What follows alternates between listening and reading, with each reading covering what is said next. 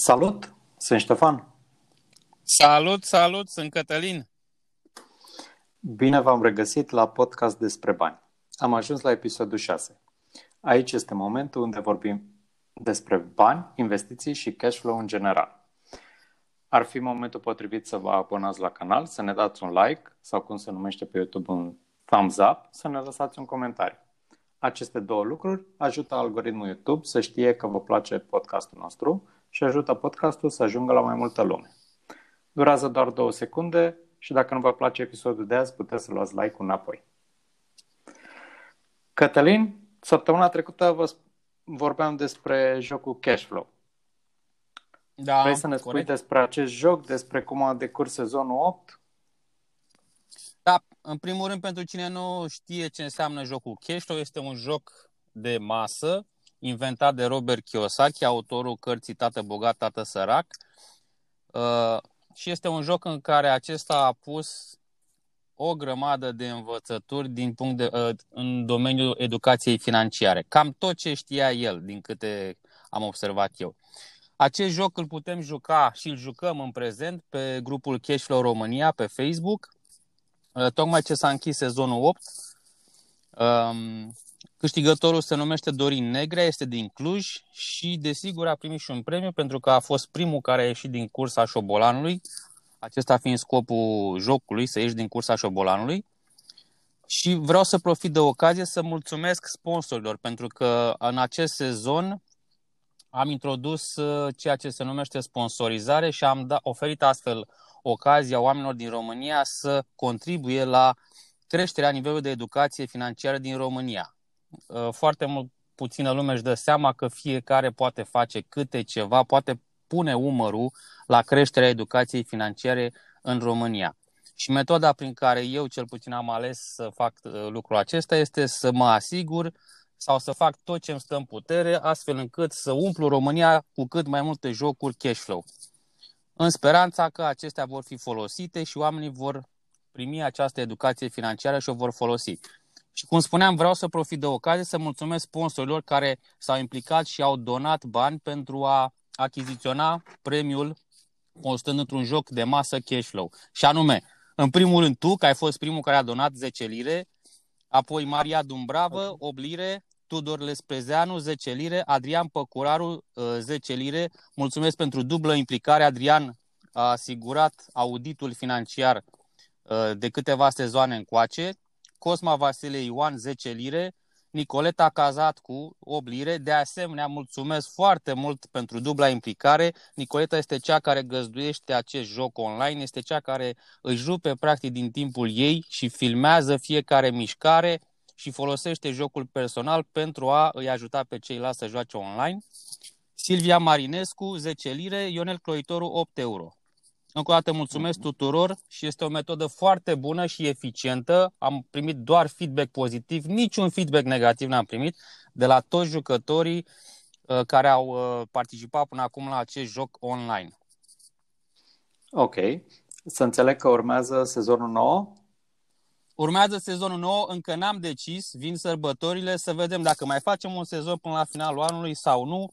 Trebuie să vorbesc cu Nicoleta și cu Adrian pentru că ei practic alocă foarte mult timp pentru acest joc. Nici nu vă dați seama cât de mult timp alocă aceste două persoane pentru a verifica declarațiile financiare în cazul lui Adrian și pentru a da cu zarul practic în cazul Nicoletei. Încă nu e o decizie luată, vom vedea. Perfect. Deci dacă vreți să jucați sezonul nou sau orice alt sezon de după sezonul nou din Cashflow, puteți să intrați pe Cashflow România, pe grupul de Facebook și găsiți acolo toate detaliile despre cum puteți să faceți asta. Cu certitudine, sunt, sunteți mai mult decât bineveniți. Un singur amendament aș vrea să fac, am observat foarte mult uh, chestia asta în ultima perioadă. Motivul pentru care atunci când aplici pe un grup ți se pun niște întrebări este bine întemeiat. De aceea rugămintea mea pentru toți care aplicați să intrați pe grup este să răspundeți la toate cele patru întrebări. Sunt întrebări simple, nu vă cere nimeni date personale sau alte chestii de genul acesta. Sunt foarte simple, ideea este că dacă nu răspundeți la ele, pur și simplu, automat veți fi excluși din grup, nu veți fi primiți în grup, pur și simplu. Ok. De episodul trecut s-au strâns câteva întrebări. Hai să trecem repede prin ele înainte de episodul din seara asta. Să revenim la oile noastre, da? Așa. Da, eventual să revenim la noi, oile noastre și eventual să grupăm mai multe dintre ele pentru tema unui podcast viitor, dacă, dacă uh-huh. e cazul. Ok, uite, ne întreabă Valentin Irimia dacă colaborăm cu vreo firmă de property management pentru administrarea imobilului și dacă da, care ar fi onorariul practicat pentru un apartament de două camere în București?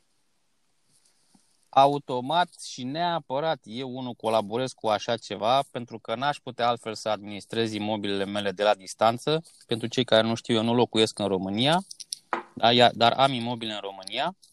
Onorariul pe care eu îl plătesc este sub formă de comision și procentual se ridică la valoarea de zece la sută, indiferent de tipul imobilului. Într-adevăr, eu am un portofoliu exclusiv garsoniere, dar același comision sau același procent se percepe, din câte știu eu, de la acești oameni pentru orice apartament. două, trei, patru camere, șapte camere, zece la sută este un comision decent pentru ceea ce îi fac, și anume administrarea acestor imobile. Ok. Eu nu folosesc o firmă de property management pentru că locuiesc în București și mi-a destul de puțin timp să fac această, acest management, dar uh-huh. e bine că ai putut tu să spui din experiența pe care o ai, din auzite de la alte persoane, nu de la tine. Știu și eu că tot zece la sută se percepe. Uh-huh. Uh-huh. Ok. Am mai avut o temă care a revenit așa în mai multe comentarii, nu doar într-unul singur.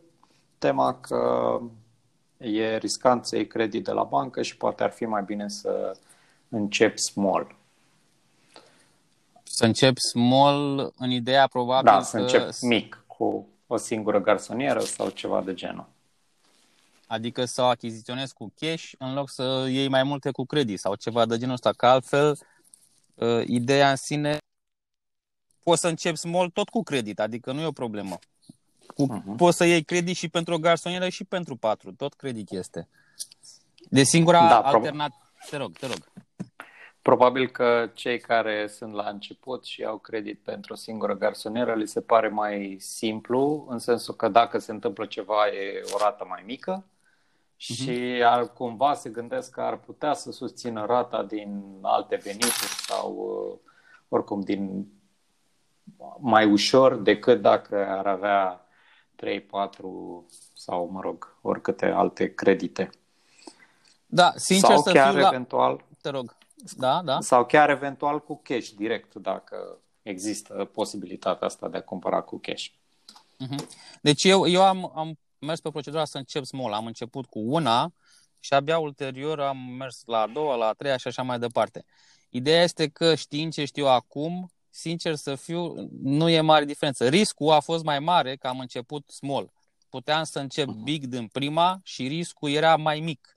Doar că frica mea și necuno- necunoașterea mea sau lipsa mea de educație financiară era mult mai mare. Și este prețul pe care l-am plătit și anume timpul și întârzierea, timpul care mi-a fost necesar ca să învăț lecțiile respective, astfel încât să pot să prind acel curaj necesar ca să merg la deal-uri mai mari. Da, și eu am început tot small și sunt de acord că din punct de vedere psihologic te poate ajuta acest, acest fapt că începi mic, începi cu o singură garsonieră sau ceva de un singur apartament, ceva de genul acesta. Cred, așa cum ai spus și tu, că ai mai puține riscuri în momentul în care ai mai multe imobile în portofoliu, pentru că am mai discutat și în alte podcasturi, exact. Ai riscuri de a, nu a, dacă ai unul singur pe care nu reușești să-l închiriezi, e o problemă, dacă ai patru și unul nu e închiriat, ai un sfert de problemă, ca să spun așa. Acum, exact. Eu aș zice că e mult mai bine să începi small decât să nu începi deloc. Corect, Timp. corect. Corect. Din punctul ăsta de vedere, oricum ai începe, cum ți se pare ție ok ca ascultător și cum ești tu împăcat psihologic cu acest fapt, e mai bine decât să nu începi deloc. Bineînțeles, să-ți faci temele înainte și să știi ce cumperi, pentru că asta e important. E mai important decât să începi mare sau mic, să începi cu un deal bun, cu o afacere bună. Exact, exact. No? Și acel deal bun okay. nu este chiar atât de greu de identificat. Adică uh-huh. investițiile imobiliare sunt mult mai simple decât par la prima vedere. Da. Acum mai avem uh, o serie de întrebări sau o serie de afirmații, că de fapt nu sunt întrebări, și cred că o să le grupăm într-un podcast separat, pentru că toate sună cam așa. Aștept cu nerăbdare podcastul despre amenajarea unei garsonieri pentru închirieri. Uh-huh. Alt, alt comentariu. Ar fi interesant să aflăm cum calculăm costurile totale pentru renovare. Alt comentariu. Sunt curios cum faci renovarea unui apartament comparat, cum calculezi costurile, meseriaș, et cetera. Poate faci un video despre asta. Deci e tema cam, e cam aceeași comună. Idee, da. Da, exact. Aceleași întrebări sau aceleași dorințe. Probabil că vom face un podcast în viitorul destul de apropiat despre asta. Doar dacă, și... mai sunt, doar dacă mai sunt încă două comentarii. Deci avem trei până acum de da. genul ăsta, să mai fie măcar două. Când strângem cinci, cinci comentarii de acest gen, pregătim un podcast despre tema aceasta. Exact. Ok, și pentru că deja au trecut unsprezece minute din podcastul de săptămâna asta și am zis că ne vom menține la treizeci și trei de minute, podcastul nostru trebuie să aibă o lungime de sub treizeci și trei de minute și pentru că probabil că nu vom reuși astăzi, hai să trecem la temă, nu? Te rog, te rog, introdu-o tu, temă. Te rog. Că da. tu ești specialistul pe tema asta, eu voi fi învățăcerul de data asta. Ok. Astăzi discutăm puțin despre un subiect diferit față de ce am discutat până acum în podcast și dacă în primele cinci episoade am discutat despre imobiliare, astăzi o să discutăm despre opțiuni. Este vorba de acele opțiuni pe care le găsim pe piața de capital. În engleză ar fi termenul de options. Ok, dacă sunteți fani ai imobiliarelor, am cumva o mică surpriză pentru voi, în sensul că voi folosi concepte foarte simple din imobiliare pentru a explica și a exemplifica opțiunile de care discutăm astăzi. Astfel per- încât perfect, sper eu perfect. să fie foarte ușor de înțeles. Cel puțin pentru și... mine, dacă faci paralelă cu, paralelă cu imobiliare, sigur voi înțelege. Okay. Așa că de-abia perfect. aștept. Perfect. Și cred că începem cu puțină teorie ca să înțelegem despre ce vorbim și după aia o să luăm și niște exemple practice ca uh-huh. să vedem cum se leagă conceptul ăsta din imobiliare. Primul Dar... lucru uh, pe care trebuie să-l înțelegem e ce sunt opțiunile. Opțiunile sunt un derivat și pentru că uh-huh. sunt un derivat, un derivat al acțiunilor, ele sunt considerate mult mai riscante decât alte forme de investiție sau chiar și trading. Părerea Correct. mea este că opțiunile uh-huh. nu sunt pentru toată lumea, dar dacă le înțelegi foarte bine, poți să le folosești pentru a face trading, pentru a face speculații sau chiar și pentru investiții. Un lucru de care se vorbește foarte puțin, după părerea mea, că poți să folosești opțiunile pentru investiții, nu numai pentru speculație sau trading. Uh-huh. Bun, eu le folosesc atât pentru contul meu de trading, am un cont și, mă rog, nu e acum momentul să fac reclamă, dar mai am câteva articole pe tema asta, dar și pentru investiții în general. Și evident, ca orice lucru pe care îl facem, cred că e important să-l înțelegem foarte bine înainte. Același lucru am mai spus în podcast, o să mai spun de o sută de ori, să nu investiți în ceea ce nu cunoașteți, uh-huh. mai bine învățăm și după aia începem să investim în funcție de profilul nostru de risc și toate celelalte. Exact, okay. exact. Dar nici așteptarea la infinit nu este bună, adică cu siguranță. învățați, învățați, învățați, dar mai și aplicați exact. la un moment dat. Nici exact, să te arunci cu capul exact. înainte, dar nici să aștepți la infinit. Este foarte important să înțelegem că cea mai bună învățare se face în momentul în care faci, nu în momentul exact. în care citești sau în momentul în care îți povestește cineva. Că degeaba vorbim noi aici pe YouTube, putem să vorbim încă o sută de episoade. Dacă tu nu faci nimic, o să înveți probabil douăzeci-treizeci la sută din cât ai învățat dacă efectiv ai face. Ok. Corect. Și hai să revenim la opțiuni. Opțiunile dau dreptul, dar nu obligația. Asta e foarte important, că e doar dreptul, nu și obligația celui care le deține să vândă sau să cumpere acțiuni la un preț agreat. Ok. Și acum acest preț agreat are un termen care se numește strike price. E un termen, îl luăm ca atare. Mai trebuie, să, da, mai trebuie să ținem cont că opțiunile au o dată de expirare până la care sunt valabile. Deci nu uh-huh. sunt așa cum cumperi o acțiune pe care poți să o ai toată viața sau o garsonieră pe care poți să o ai toată viața. Ele au un termen de expirare, sunt așa cum cumperi aproape orice produs dintr-un magazin care expiră la un moment dat. Cu termen de valabilitate. Exact, cu termen de uh-huh. valabilitate. Okay. Exact. Opțiunile se tranzacționează prin contracte și exact ca un contract au un preț care se plătește și o perioadă pe care se face contractul. Perioada este aceea de care vorbeam mai devreme, de la care, până la care expiră. De valabilitate. Okay. Uh-huh. Okay. Exact, exact. Și fiecare contract reprezintă o sută de acțiuni. Deci dacă ai un contract pentru compania, nu știu, luăm un exemplu, fără niciun fel de... Luăm Apple, că e o companie foarte mare, da? Uh-huh. Și avem un contract pentru Apple, înseamnă că, de fapt, discutăm despre o sută de acțiuni de la Apple. Tranzacționarea lor este uh-huh. foarte asemănătoare cu tranzacționarea acțiunilor. Adică, așa cum cumperi și vinzi acțiuni, poți să cumperi și să vinzi aceste contracte. Ok. Și există două feluri de opțiuni. Opțiuni de tip call, care dau dreptul celui care le deține să cumpere acțiuni la prețul agreat, acel strike price pe care l-am spus, uh-huh. și opțiuni de tip put, care dau dreptul celui care le deține să vândă acțiunile la prețul agreat. Ok. Ok. Și ca în orice contract, se plătește un preț.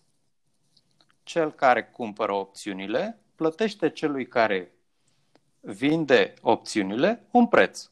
Acest preț are denumirea de premiu. Ok, și asta este, prețul ăsta este diferit față de valorile... Strike price. De, de strike price, exact.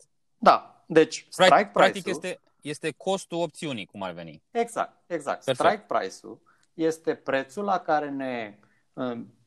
înțelegem noi că putem uh-huh. să cumpărăm acțiunile la, la Apple din exemplul respectiv. Corect. Iar prețul pe care îl plătim este prețul pe care îl plătești pentru contract ca să poți să cumperi și să vinzi la, acele, la acea la valoare, valoare, la acel da. strike price. Okay. Exact. Bun. Cumpărătorul hotărăște dacă activează contractul, da? Asta am, de asta am spus că el hotărăște, el are posibilitatea, dar nu obligația. Opțiune, deci contract. Opțional. Exact. Ok. Mm-hmm. Exact, de asta se și numesc opțiuni. Și cumpără, dacă activează contractul și cumpără sau vinde acțiunile în cauză. Adică poți să le cumperi sau să le vinzi dacă asta vrei să faci. Și acest, mm-hmm. acest lucru se numește assignment. În engleză putem să-i spunem executare în română. Ok. Ok, și acum haideți să vedem, să facem analogia cu imobiliarele, că teoria a fost destulă. Așa, așa. Și să trecem la partea distractivă a podcastului, ca să zic așa. Cum putem să facem asta, să aducem imobiliarele în această discuție? Păi să zicem că vrem să cumpărăm un apartament nou. Și dacă ați cumpărat un apartament nou sau dacă știți pe cineva care a cumpărat un apartament nou, dacă știți cum funcționează asta, există o idee de rezervare. Uneori antecontract, dar mai repede o idee de rezervare. Și ce este Corect. Această rezervare? Este o metodă prin care cumpărătorul apartamentului plătește o sumă vânzătorului prin care are dreptul într-o perioadă de timp să cumpere apartamentul respectiv. Uh-huh. Ok. La rezervare stabilim un termen până când trebuie semnat antecontractul sau, mă rog, contractul final, dacă e direct vorba de contractul final. Tot atunci la rezervare se ia în calcul și prețul la care se va vinde apartamentul, prețul final. Da, da. Ok, deci în exemplu pe care l-am dat acum, contractul de rezervare în sine este, vor, este opțiune pe care, de care discutăm. Uh-huh. Apartamentul este acțiunea reprezentată de opțiune. Iar echivalentul, suma... ac- echivalentul acțiunilor exact. De la Apple. Uh-huh. Exact, exact. Iar suma de bani dată la rezervare este premiumul de la opțiune. Iar okay. prețul la care se va vinde apartamentul este strike price-ul. Prețul agreat. Ok, da, da, da. Exact, exact. Și ce merită aici să menționăm este că de obicei suma pe care o plătim la o rezervare mm. intră în prețul apartamentului. În cazul premiumului de la opțiuni, acesta nu intră în nu mai prețul. Intră. Mm-hmm. Exact. Premiumul plătit rămâne la vânzător, indiferent dacă se execută sau nu contractul. Corect, mi se pare normal. Și mai cred că okay. mai este o diferență pe care o, o, o văd acum și anume că, în exemplu, cu imobiliarele poți doar să cumpere, adică să pui uh, ceea ce se denumește call, parcă ai zis, da? Da, da, de să cumpere un call, adică să cumpere acel apartament, acel imobil, dar nu poți să, să cumpere o opțiune de vânzare. Uh-huh. Nu cred că există în piață o opțiune de vânzare, cel puțin n-am habar. Să putem okay. să facem acum o paralelă. Te rog. Da, așa este și astăzi vom discuta despre acest tip de opțiuni de tip call, care uh-huh. uh, sunt chiar foarte ușor de înțeles în momentul în care facem această analogie cu imobiliarele. Și înainte să continuăm analogia, ar trebui să spunem că la opțiuni funcționează foarte bine legea cererii, uh, legea cererii și a ofertei. Deci e foarte... La fel ca pe orice piață liberă, uh-huh. poți să cumperi apartamente dacă găsești pe cine să-ți vândă la prețul respectiv și tot așa. Așa funcționează și la, la opțiuni. Am Bun. înțeles. Uh-huh. Uh-huh. Și uh, să continuăm cu opțiunile astea de tip call, care sunt cele care dau dreptul celui care le deține să cumpere acțiunile la prețul specificat. La strike price. Să luăm... Da, la strike price. Uh-huh. Să luăm uh, exemplu practic de mai devreme cu rezervarea pentru un apartament. Uh, aici am o paranteză de făcut, în sensul că e doar un exemplu, cifrele sunt luate aleatorii, nu trebuie chiar să ne gândim mot-a-mot că poate un apartament nu costă atât sau poate costă mai mult sau așa. Eu am zis că luăm un apartament de cincizeci de mii de euro, nu știu, două camere uh-huh. să zicem, da? Problema ca exemplificare, că... da, da, ok. Exact, exact, ca exemplificare. Ne decidem să cumpărăm un apartament, prețul pentru apartament este de cincizeci de mii de euro. Vânzătorul acceptă doar plata cash, să spunem că el nu vrea să primească credit sau, mă rog, nu contează de ce. Uh-huh. Noi vrem să cumpărăm acest apartament, dar nu avem banii suficienți la momentul respectiv. Okay. Și nu vrem să pierdem oportunitatea de a cumpăra acest apartament, așa că îi propunem vânzătorului să-i dăm suma de cinci sute de euro, am zis eu, cash, pe care îi avem și îi plătim în acest moment drept rezervare. Și suntem de acord ca suma respectivă să fie extra față de prețul apartamentului. El e de acord ca două luni de zile, să zicem că ne păstrează apartamentul până la data bine stabilită, deci sunt două luni uh-huh, fix uh-huh. de zile, până când noi facem rost de... de bani ăștia. Este exact ceea ce se și întâmplă în, în, în practică. E rezervare sau mai sunt și alte denumiri folosite dacă, dacă nu mă înșel. Ideea este ca apartamentul să fie scos de pe piață și ținut exclusiv pentru uh, potențialul vânzător, uh, cumpărător.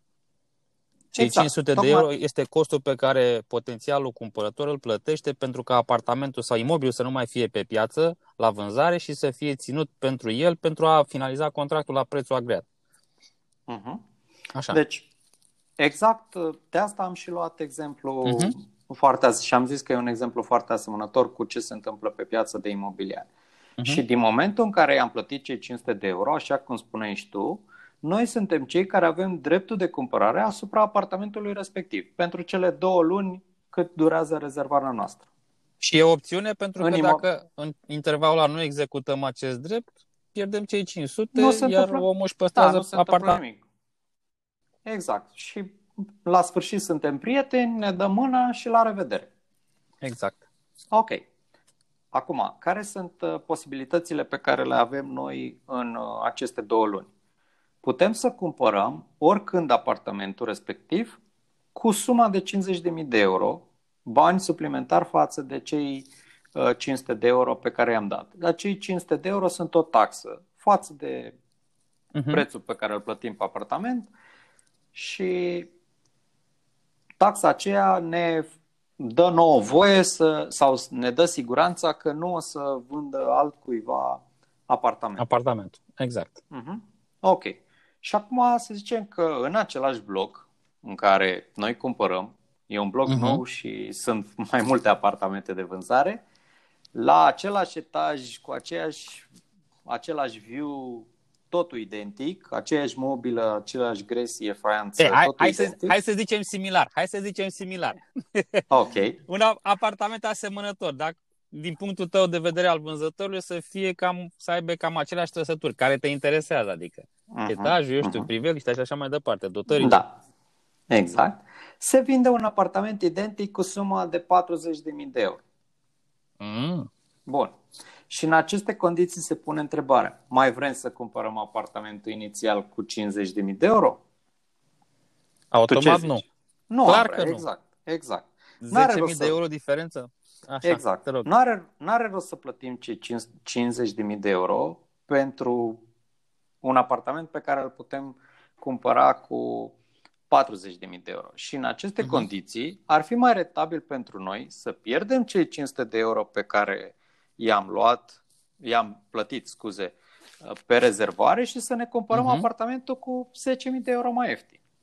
Exact. Dar în aceeași În același timp se poate întâmpla și situația inversă.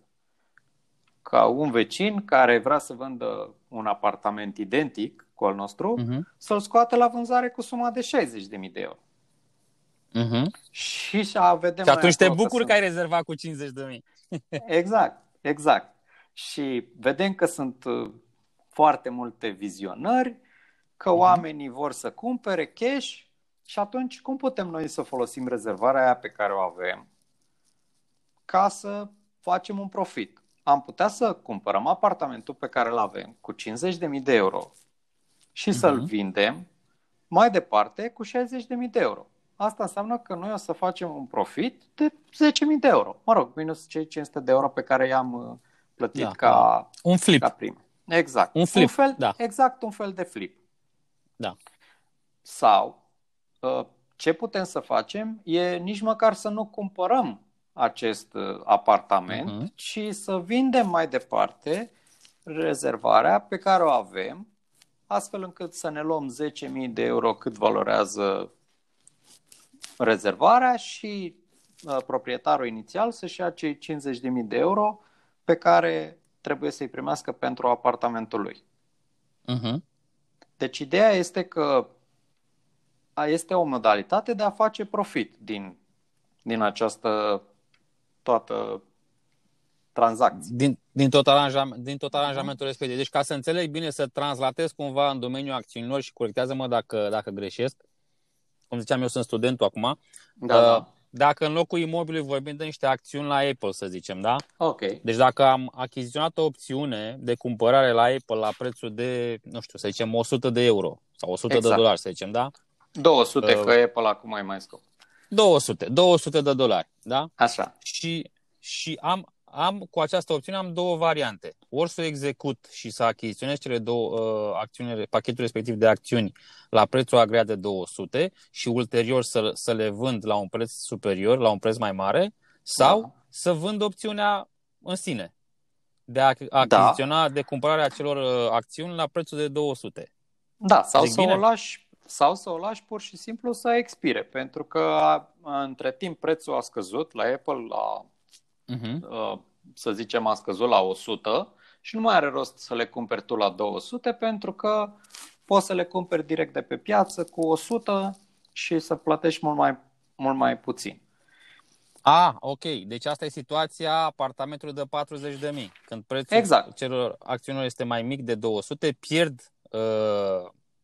ceea ce am plătit pe, pe rezervare, pe opțiunea respectivă, dar uh-huh. achiziționez ce pachetul de acțiuni la un preț mai mic. Și din diferență, exact. practic, eu din economie, de fapt, câștig. Exact. Bun. Acum se mai poate întâmpla ca prețul să nu se miște deloc. Noi uh-huh. îl cumpărăm și atunci decidem noi ce vrem să facem. Poate vrem să cumpărăm, poate nu vrem să cumpărăm. Depinde în funcție de, de noi, dacă uh-huh. vrem sau nu să cumpărăm. Dar ce e foarte important, încă o dată, este că rezervarea pe care am plătit-o ne dă dreptul, dar nu ne impune obligația de a cumpăra. La fel și pe, pe opțiuni. Opțiunile ne dau dreptul dacă le cumpărăm, uh-huh. dar nu avem obligația de a cumpăra. Dacă ești vânzătorul unei opțiuni, ai obligația. Deci să vinzi. Dacă, exact. Dacă, dacă există, care, este executată, da. Da. Dacă cel uh-huh. care a cumpărat vrea să facă asta și tu ești vânzătorul, atunci uh-huh. tu ești obligat să-i respecti acest drept. Uh-huh. Ok. Cam astea sunt uh, opțiunile de tip call. Sunt complicate? Okay. Nu, sunt foarte simple și există o piață pentru astfel de acțiuni, să înțeleg. De acțiuni, de opțiuni, scuze. Sigur, există o piață foarte mare pentru, pentru astfel de opțiuni și este un mod în care noi putem să ne asigurăm, de exemplu, că peste un an de zile putem să cumpărăm acțiunile Apple, în cazul nostru, la uh-huh. prețul pe care noi îl stabilim de acum, plătind acest premiu. Deci dacă eu spun uh-huh. vreau să cumpăr acțiuni la Apple peste un, un an sau peste o lună sau orice perioadă la prețul de două sute de euro și e cineva care îmi, îmi vinde această opțiune, eu am uh-huh. siguranța că peste un an, dacă vreau, pot să cumpăr acele acțiuni la acel preț. Ok, deci este ca un pariu privind evoluția pieței sau prețului într-un anumit sens, în sus sau în jos. Da, este, po- okay. poate, fi, poate fi privit ca un pariu, dar de asemenea uh-huh. poate fi privit și ca o metodă de a obține bani din acțiunile pe care deja le am. Pentru că ce se poate okay, întâmpla? Da, da, da.